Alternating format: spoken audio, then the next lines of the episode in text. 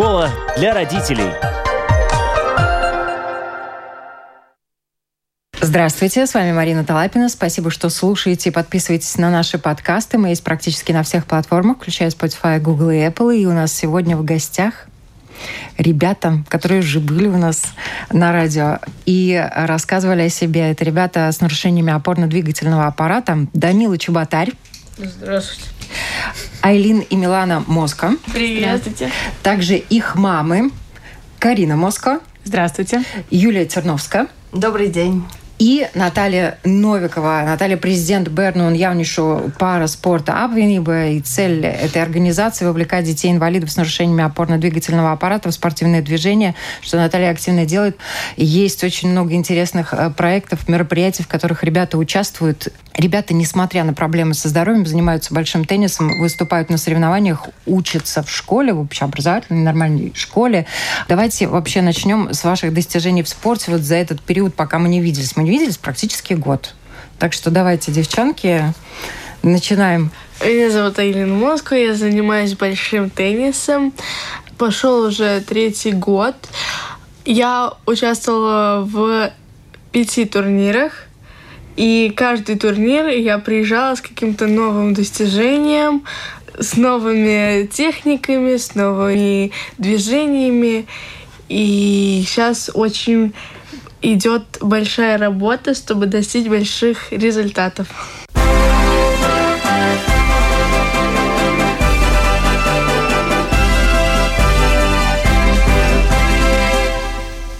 Это звучит круто. Я прям вот э, испытываю радость искренне совершенно. Рассказывай, ты помогала сестре?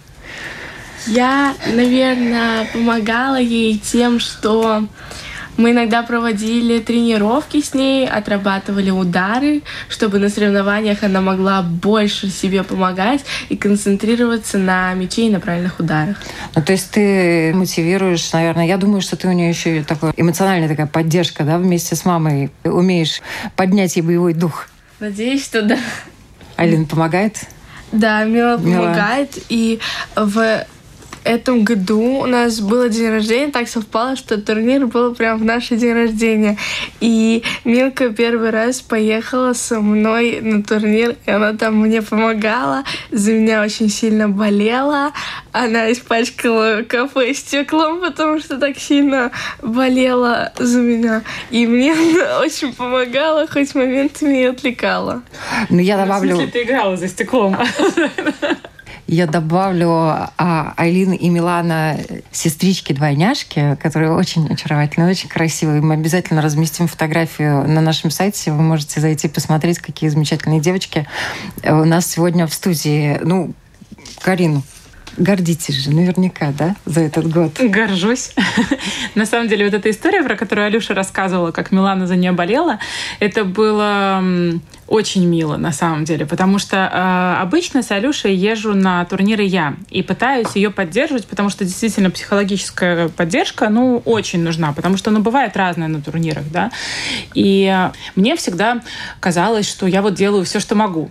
А на самом деле, когда в этом году поехала с нами Милаша, я поняла, что она гораздо лучшая поддержка, чем я, она более качественная, потому что она ее на каком-то другом уровне чувствует, и то, как она за нее болела, то, как она ее поддерживала. То есть я за нее болею, а она умеет найти нужные слова, чтобы ее подбодрить. То есть это было очень трогательно. И я вот прям видела, что это другой уровень связи. Вот то, что они двойняшки, то есть они без слов э, друг друга понимают, и она действительно очень, очень умеет правильно ее поддержать. Вот это круто, да? Вот такая сестра рядом. Да. Данила, вопрос к тебе. У тебя тоже очень крутая поддержка у меня очень крутая поддержка из дома. Каждый вечер на турнирах я со своей семьей, не докладываю о своих результатах, что я сегодня сделал.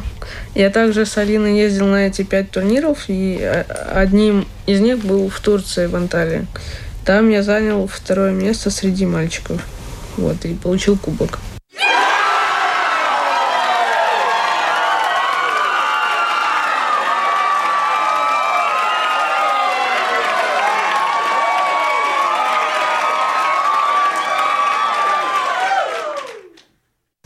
Действительно достижение. Это же сколько стран там участвовала Наталья? Сколько ребят участвовало в этих турнирах? Много. Количество сейчас я не помню, конечно, но там была серьезная конкуренция у них. Причем они играли со взрослыми. Там же юниорского не было у нас. Да, то есть это был взрослый турнир, и в котором дети уже могут принимать участие. Поэтому противники были очень достойные, и они держались молодцами. Ну, там у нас не только был теннисный, там был у нас э, спортивный лагерь. И там были дети, которые в теннис не играют, поэтому там была такая очень обширная программа у нас интересная. И, конечно, это Большое спасибо Паралимпийскому комитету, что они нам такую возможность предоставили, потому что после этих всех ковидов и сидения дома мы вдруг попали на сколько, полторы недели у нас там было? Не, мне кажется, неделя. Неделя. Мы попали просто в рай, где все включено, где мы на берегу моря, где солнце, и, в общем, и танцы, и, и что там только не было. И тренировки, и, в общем, все были очень счастливы. Вот я вас слушаю, действительно радостно, что у нас это происходит. Э, конечно, бесспорно благодаря вам, потому что есть такой двигатель, как Наталья Новикова, да, которая все тянет, находит э, мне очень интересно стало по поводу докладов Данила. Вот как это происходит. Да, у нас э, ну, группа в чате семейная. И если есть возможность, он каким-то образом, может, сам объяснит, вот подключает видео, если есть прямые трансляции. Вот, и все машут рукой, чтобы издалека видно было, что это он играет, чтобы мы могли определить, потому что мы все такие не очень хорошо видящие. И все-все дети, там, я, папа, все сидят, смотрят, э, обсуждают его игру, потом ему все это высказывают, дают какие-то советы. Советы помогают? Безумно помогает. Морально и физически. Можно я родителей спрошу? Это же жутко переживательно. И когда вот видишь своего ребенка на корте, и когда соревнования, не тренировка, ты же вот все, это, это спорт, это азарт, и, и в то же время еще материнское сердце, которое из груди, наверное, выпрыгивает. И не вопрос даже, займут место или не займут, правда ведь? Вот в любом случае, это ужасно волнительно. Мне кажется, что у меня сжимается каждая мышца. И когда последний раз Айлин э, играла, у них матч был почти три часа. Она была уже, в принципе, в одном мяче от победы. Но и, видимо, она тоже в этот момент почувствовала, что она почти победила. И этот мяч она упустила. И это было ужасно, потому что соперница стала отыгрываться. И матч затянулся все дольше и дольше. Я думала, что просто я уже вырву на голове все волосы, потому что я уже так волновалась. Я, ну все же, ну вот чуть-чуть. Мне кажется, я повторяла движения и руками, и ногами, пыталась там как-то вообще воздухом помочь этому мячу и так далее. Ужасно. Я, ну, я очень эмоциональная, мне очень сложно соблюдать спокойствие. Я очень сопереживаю, мне хочется ей своей энергии как-то помочь, направить. Вот это да, это. Но зато, когда я помню ее первую победу, когда она выиграла первый матч, то я звонила домой и просто рыдала, когда я наговаривала это сообщение, что ура, ура, наконец-то она выиграла и так далее. Это очень это очень эмоционально, но это очень приятные эмоции. Это, конечно... Ну, это бесспорно, да. Как, это как, как будто твоя победа, правильно, отчасти? Ну да, конечно. Айлин, я, наверное, бы не справилась без поддержки, потому что поддержка это как отдельная часть турнира. Если нету поддержки, то я не знаю, что будет. Мне очень нужна поддержка со стороны мамы, со стороны семьи и, в принципе, со стороны самой себя. А у ребят были зрители на трибунах или только близкие в основном там были? Мне кажется, в основном обычно только близкие. Ну, или близкие соперников. У них же тоже есть близкие, тренера есть. Другие игроки тоже Да, то есть тренера, игроки, тренера других игроков. То есть э, много, в принципе, бывает э, народу, которые не болеют за них. Они болеют за своих. Но все равно фанаты наверняка же появляются. Спорт — это вообще такая очень классная, здоровая, дружеская атмосфера. Не, ну, дружеская, но не, но все равно, конечно, делятся. Есть какие-то у кого-то фавориты, и я болею за того, а не за этого. Причем это никак не связано со страной, да, то есть, ну, у кого какие Мне кажется, у Данилы 100 баллов должны быть, как у Айлин должны быть фанаты. Ты с кем-нибудь познакомился, подружился? Из да. соперников? Да, конечно. Рассказывай. Ну, с британцем, с австралийцем познакомился. Все они очень классные ребята, ровесники. Вы, может быть, продолжили общение, переписываетесь? Да, конечно. У тебя теперь есть друзья и в Англии, и в Австралии. И в Бельгии. И в Бельгии. То есть все, уже полмира завоевано. Данила самый известный юниор у нас в Европе. Везде, где мы были, то есть у него нет проблем установить контакт и его поддерживать. На каком языке вы общаетесь? На, всех. На любом. На языке флирта. Вот это мне нравится. На языке флирта. Но это с девочками, да. Девчонки, а у вас? Поклонники из мужских команд. Не знаю насчет поклонников, но у меня тоже есть подружка, с которой мы видимся практически на каждых турнирах. Мы там всегда общаемся, обсуждаем, что у кого произошло, мы переписываемся. Так что да, у меня тоже есть друзья. Я э, немножко напомню, да, у Данилы порог мозжечка и атрофия двигательных нервов, у Арины ДЦП, и мы рассказывали о том, что эти э, проблемы со здоровьем вообще такие слишком серьезные, да, но э, ребята научились ходить, и, конечно, это огромный труд и их личный, и родителей, и это большая работа каждодневная. Вот, Данила, помнишь, ты рассказывал, ты хотел ходить уже без э, приспособлений специальных. Вот как продвигаются твои тренировки в этом направлении? Все отлично продвигается. Ну, два раза плавание в бассейне в неделю. Три раза теннис в неделю. Один день 4 часа и по два еще. То есть получается всего 8 часов. Вот и дома я хожу по территории. Ты уже ходишь без приспособлений? Ну, пока что с приспособлениями. Но все равно ты себе цель поставил, ты идешь к ней, да? Ну, еду. Хорошо. Айлин, ты работала над походкой, я помню. Да. И тут такая сложная ситуация. В общем, э, э, не, я, конечно, там стараюсь, когда вспоминаю, я стараюсь себя контролировать, что вот тебе надо так ходить или так ходить. Но моментами мне иногда все равно, как я хожу, главное ходить, и все.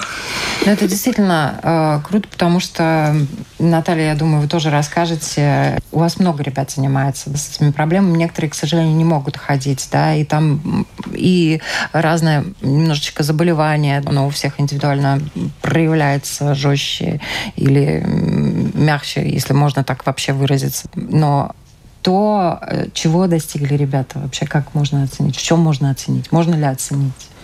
Ну, я думаю, можно, да, и, и нужно. И им самим, и родителям, и вообще-то тем, кто видит, э, чем мы занимаемся. Очень большой акцент идет на реабилитацию. Это то, что вот о чем они говорят. Это нужно для правильной походки и для всего остального. Но занятия спортом, они дают то, что реабилитация дать не может. То есть это умение поставить цель и ее добиться. Или добиваться, по крайней мере, да. То есть, ну, тут выше головы не прыгнешь, что называется. Какие-то вещи можно добиться, какие-то нет. Вот. Но это не значит, что не надо к ним идти. Так что, мне кажется, они большие молодцы. Я помню, какие они пришли, с чего начинали. Вот недавно я искала фотографии, а у меня их очень много, и там они были такие маленькие еще. Так что очень интересно на это все смотреть, и прогресс виден. Вот Данила занимается, но он, по-моему, трудяга вообще, да? Что мама Юля скажет по поводу вот этого объема физической нагрузки, которую Данила на себе испытывает? Ну, в принципе, да, но он, конечно, как все э, дети, довольно ленив, если его не пнешь. Вот. Но у нас семья вся спортивная, и надеюсь, что, глядя, как занимаются все остальные наши члены семьи, он тоже не отстает. Конечно. Конечно.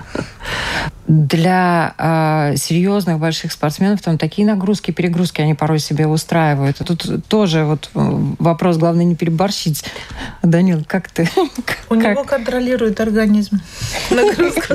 Ну, на самом деле, э, действительно, потому что никто не знает, да, какие нагрузки им реально можно, а, а реально нельзя, да, потому что даже вот эти диагнозы, которые у них есть, ну, все равно ты же не будешь постоянно проверяться, да, несмотря на то, что мы там раз в год ездим, проводим эту сертификацию медицинскую, да, все это угу, обследуется. Обследуется, да, но все равно в течение года там что-то происходит, поэтому я бы не сказала, что мы упираемся в какие-то вот нагрузки такие, именно спортивные. Сверхчеловека, да? Ну, да, да, вот посмотреть, как занимаются дети там в других видах спорта, да, которые идут к каким-то результатам, ну, реально у них и то сложности, но мы таких нагрузок вот с Данилой, я думаю, что просто, ну, как мы опасаемся вот, вот такие нагрузки ему давать. Но, тем не менее, просто ваши результаты говорят о том, что вы все равно делаете очень много. Ну, э, наверное, да. Плюс еще, конечно, тренер. Безусловно. Команда, получается, что у нас в Латвии очень хорошая команда, которая занимается с ребятами, раз у них такие успехи и достижения.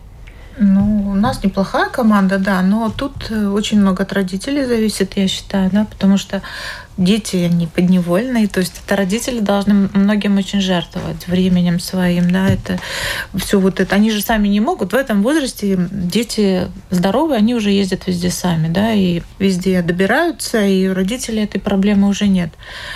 Здесь их надо возить, их надо забирать, их надо там, готовить специально. Да, ну, это... да. И как Карина рассказывала, в принципе, в Риге во многих микрорайонах там есть разные секции, можно поближе к дому что-то найти. И тут вам приходится привозить детей издалека или вообще из другого района, из-под Риги. Да, из-под Риги. Айлин, вот э, по поводу нагрузок хочется тебя спросить. Э, конечно, у тебя есть мотиватор такой рядом, да, и мама, и все стимулируют, но тем не менее, вот сколько тебе приходится в течение недели занятий проходить для того, чтобы быть в такой хорошей спортивной форме? Ну, сейчас я тренируюсь один раз в неделю, но помимо сейчас у меня начнутся и другие проекты, там физиотерапии, и на этой неделе каникул, и еще на следующей мы с Милкой уезжаем в Айвори, у нас там тоже будем мы проходить курс лечения, реабилитации, да. Так что вот так вот. Вы каникулы используете с пользой? Ну да, да? так и получилось. Для себя, для организма. Девчонки, школа началась, и я не могу не спросить. Алина, ты рассказывала о сложностях, и не только физических, да. вот именно в отношениях с ребятами в школе. И я просто обязана тебя спросить, как продвигаются как обстоят дела с этим вопросом. Улучшилась ли ситуация? Перестали ли они делать то, что они делали? Я немножко тоже пару слов расскажу. Они, к сожалению, позволяли себе вести себя в отношении такой красивой девочки очень недостойно. И подножки подставляли и обзывали, да, было немало неприятных да. вещей. И у нас случилось опять недавно ситуация, что пацан вообще не из моего класса, но у него был друг из моего класса, и они плохая банда, в общем. И я просто иду, и он мне ставит подножку, и я коленом ударяюсь об конец ступеньки, и колено у меня до сих пор болит. Ну вот, и вот они не изменили свои отношения, хоть много кто с ними разговаривал, но что-то пошло не по плану, и они особо не обращали на это внимания, и ситуация пока не улучшилась. Возможно, они даже не извинились? Нет, его заставили извиниться ну, заставили, но он сам, вот э, я правильно понимаю, он до конца не осознал, почему он должен извиниться, да? То есть он... Возможно, я, честно, не знаю, что у таких людей в голове, но, возможно, он не осознал до конца, что он сделал и его заставили много людей из школы извиниться. И у меня в школе помимо плохих людей есть и добрые люди, и старшеклассницы, которые мне помогли дойти до медсестры, и мои подружки, они тоже добрые, они всегда мне помогают, во всем подскажут, там помогут. И мне очень приятно было, что люди из других классов, ну, старшеклассницы, они мне помогли, там вызвали медсестру и помогли дойти. Так что вот, помимо злых людей есть и добрые. Ситуация меняется, да? Дай бог, э, удастся ее переломить хотя бы вот в каком-то одном небольшом месте. Мне кажется, это уже будет результат. Ну, я помню, как ты рассказывала, как ты разбиралась раньше с обидчиками. У тебя кулачки не чесались. Да, когда я узнала, конечно, что ей поставили подножку, к сожалению, я тогда осталась дома. И вот именно в тот день, когда я осталась дома, мне разрешили не идти в школу, происходит это. Я была в таком шоке. Мне так хотелось всех порвать за это. Я думала, вот сейчас, если я приеду, школа не останется. Просто этот мальчик вылетит и не вернется. Он даже, наверное, вообще уйдет. Его, наверное, выгонят. Просто я в тот момент так была зла. Как я узнала, я сразу же позвонила ей. Я сказала, Алена, ну как ты там, рассказывай мне все, я хочу знать, зачем, кто, когда, зачем, ну когда. И, конечно, я тогда очень сильно за нее испугалась. Я думала, так, ну если она приедет и будет плакать, значит, я просто достала из нашего хранилища конфет, я достала просто все. Я начала там рассыпать по мисочкам. Я ей рассказала, вот она приехала, ей дала, вот, Элина, вот тебе тут все раз конфетки, два конфетки, шоколад, кусок, там вот все, кушай на. Главное, не плачь. Ну, у вас крутая команда, да, Карин? Вот как раз вопрос о поддержке. Да, это та же самая поддержка, да. В принципе, ребята из других классов — это те же самые трибуны, по сути дела, которые неравнодушны, которые могут прийти на помощь и, конечно, дай бог мальчику осознать вообще, что он сделал, и чтобы он исправился, и чтобы он больше так никогда не поступал ты молодец, потому что мне очень радостно тебя видеть. Э, сколько боли было тогда, сейчас ты уже к этому по-другому относишься. Да, была проделана большая работа, чтобы как-то избежать того, чтобы не повторялась ошибки не только мои, но и тех детей. Наталья, помните, вы говорили, что было бы вообще хорошо приезжать в школы всем вместе, вообще рассказывать больше о ребятах, об их жизни. Вот получилось? Вообще есть что-то такое, вот, может быть, в планах много таких школ, где учатся дети, ну вот наши, да, и сейчас вот у нас начинается лагерь, да, и там новенькие у нас появляются. И мы разговаривали с родителями, то есть многие дети учатся в обычных школах. И я думаю, что в каждой есть эта проблема, и не только с поведением детей, но и с поведением учителей, что, на мой взгляд, совершенно безобразие. То есть э, не все школы, прямо скажем, оборудованы э, так, чтобы дети могли попадать во все помещения, где проходят уроки. И в том случае, если это кабинетная система, когда они должны перемещаться между кабинетами, есть некоторые школы, в которых дети не попадают на некоторые уроки, и учителя не ищут выхода. И дети не посещают латышский язык и английский. Вот как это может быть? Я не понимаю. Мы в этих школах Я думаю, что не этого были, никто не понимает. Сейчас но, нас слышит много людей, которые этом, тоже этого не понимают. Об этом говорят родители. Просто у нас, кроме спортивных, есть другие занятия, где мы с этими детьми занимаемся. Ну, это не имеет отношения, может, к нашему позитивному разговору, да, но дети разные, и многие из них списанные нашим государством.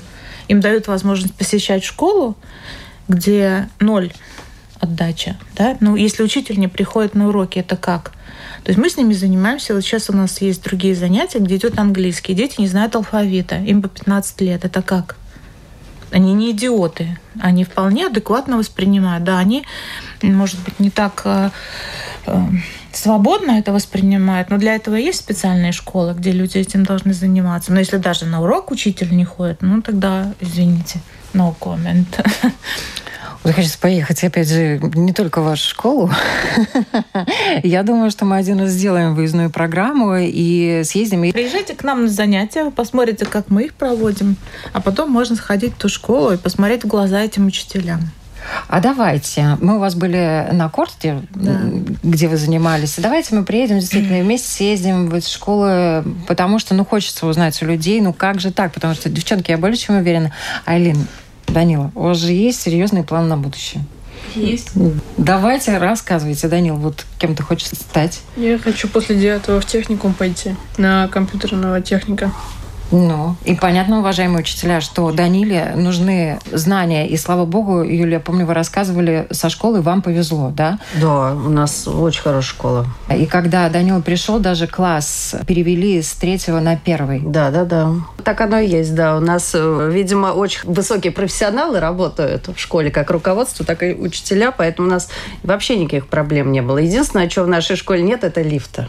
Не оборудован, да, наверное, это сложнее, но тем не менее все равно то, что Да, перенесли да, с третьего да, этажа да. на первый ради Данила. Очень да. круто. Это мы сами были в в таком удивлении приятном. И, в общем, даже очень благодарны руководству школы. А всем остальным учителям из других школ на заметку. Дети ведут себя так, как ведут взрослые. Вот, пожалуйста, один пример в школе. Там никаких проблем нет. И, и, и, и вот здесь вот. Айлин, планы на будущее? Ну, я не до конца определилась с профессией. Ну, еще рано, еще можно определяться. Ты можешь называть разные сферы, в которых ты хотел бы себя реализовать. Ну, во-первых, я бы хотела реализовать себя в спорте. Но если вдруг, а лучше без вдруг пойдет что-то не так, то я хочу работать в офисе и или физиотерапевтом, потому что я хочу помогать деткам и, скажем так, работать и физиотерапевтом, и чуть-чуть психологом, чтобы когда детки ко мне приходили, они могли мне рассказать, что у них там происходит. Может быть, я им дам совет, там и свои, когда вырасту, школьной жизни, расскажу что-нибудь, что там можно поделать, э, куда можно прийти там позаниматься, если вдруг скучно, посоветую какие-нибудь виды спорта и так далее. Но на самом деле это все реально, и ты, ты можешь закончить психологическое образование, уж если ты пойдешь в спорт, физиотерапия сейчас э, в спортивных э, вузах везде обязательный предмет, поэтому физиотерапию ты будешь знать, и массажи можешь делать, и психологом подрабатывать, еще потом идти на тренировку. Такой вообще комплексный подход, я бы сказала к реализации себя. Я вот так вот э, представила, я думаю, что у тебя могло бы быть очень много ребят, правда, которые приходили бы на тренировки к Алин. Спасибо. Карин, Юля, вы же наверняка тоже вы видите потенциал своих детей, и вы прекрасно понимаете, как родители и вкладываете в то, чтобы реализовать этот потенциал. Вот самое сложное в нашей э, замечательной, любимой стране. Вот э, самое сложное то, что касается реализации планов ребят, реализации потенциала ребят. Потому что вот сегодняшняя наша программа говорит о том, что вот э, за год какие достижения, какой эмоциональный дух поднятый, да, вот что не хватает нашей стране для того, чтобы ребята максимально себя здесь реализовывали? Ну, я думаю, что, во-первых, э, я уже говорила о том, что информации, скорее всего, э, ну, Айлин ей повезло, она ходит, да, и у нее есть сестра, которая ей все расскажет, если она куда-то не успела добежать. Вот. А ребята, передвижение которых ограничено, и которые остаются дома, мне кажется, что просто очень многие даже не знают о возможностях, которые есть которые можно было бы использовать. Потому что все ребята стоят на учете, да, у всех есть инвалидность, соответственно, как бы о нас государство знает. Но, в принципе, мы не получаем никакой информации о том, что вот, ну, пройдите какую-то реабилитацию, да, или вот вы можете пойти там где-то поучиться. То есть нам, в принципе, ничего не предлагается. Мы все ищем сами, как сарафанное радио, да, что-то узнаем. Хорошо, когда мы попадаем в какие-то надежные руки. То есть вот когда-то Наталья Новикова нас нашла, в Вайвере, как раз про который говорит сейчас э, Айлин. И мы, в принципе, узнали о существовании такой организации. До этого мы об этом не знали. И это хорошо, когда есть такие люди, которые находят этих ребят и рассказывают им о том, что у них есть какие-то здесь возможности. Потому что ну, первое, нужно узнать, куда можно двигаться. Вот. А во-вторых, конечно, ну, мне кажется, что со стороны государства немного поддержки для особенных ребят. То есть э, те, кто может учиться в общеобразовательной школе, например, им проще. А те, кто чем-то ограничен, мне кажется, тут гораздо сложнее найти свой путь. Милан, ты хочешь добавить? Тебе наверняка тоже есть что сказать. Чего не хватает э, даже просто в школе? В той среде обитания, в которой вы обитаете, условно. Вот чего не хватает в вашей школе для того, чтобы Айлин был комфортней, интересней, чтобы она активнее там могла проводить время? Мне кажется, что в нашей школе не хватает разговоров с учениками, вообще с учениками, с разными классами о том, как вообще надо себя вести с людьми. И вот некоторые ученики есть, которые хамят учителям. Вы считаете это нормально? Я считаю, это нет. И если это есть, то почему не могут взять и поговорить с ними о том, что так нельзя? Ладно, родители не могут, но там у нас в школе есть социальные педагоги, психологи. Почему они не могут взять и поговорить с ними? Прийти просто в класс, попроситься на урок, там на какой-нибудь русский. Вот, и прийти и поговорить с ними, что вот знаете, есть такая человечность и неравнодушие. И рассказать, а что это такое есть вот начальным классом, там пятым, с первого по четвертый, пятый. Но даже есть такие некоторые ученики, которые и в восьмом классе даже об этом не знают. Я считаю, что это надо исправлять но это ненормально. И они также должны объяснить о том, что не все люди похожи, и есть разные люди. Вот, например, так же, как и с ограниченными возможностями, им тоже надо помогать. А вот ты видишь, что, например, там нужна человеку помощь, и ты просто проходишь мимо. Ну, а если тебе нужна будет помощь, ты будет проходить.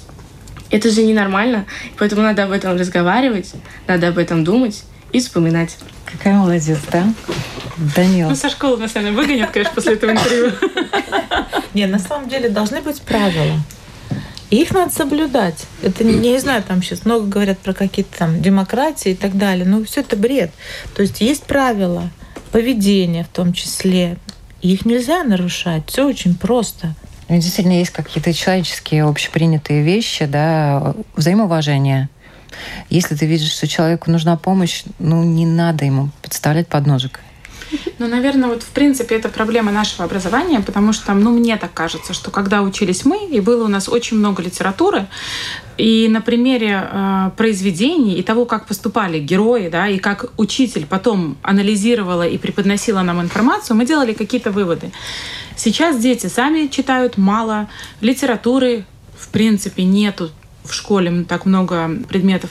И э, может быть вот это как одна из причин да, того, что э, дети не задумываются над своим поведением. То есть, например, когда я спросила этого мальчика, зачем ты это сделал, когда он поставил ей подножку, он говорит, ну я думала, она среагирует.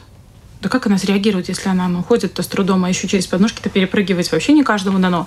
И мы начали разговаривать, говорю, ну ты же понимаешь, что дело даже не в Айлин, а дело в том, что в принципе вы должны беречь друг друга и так далее.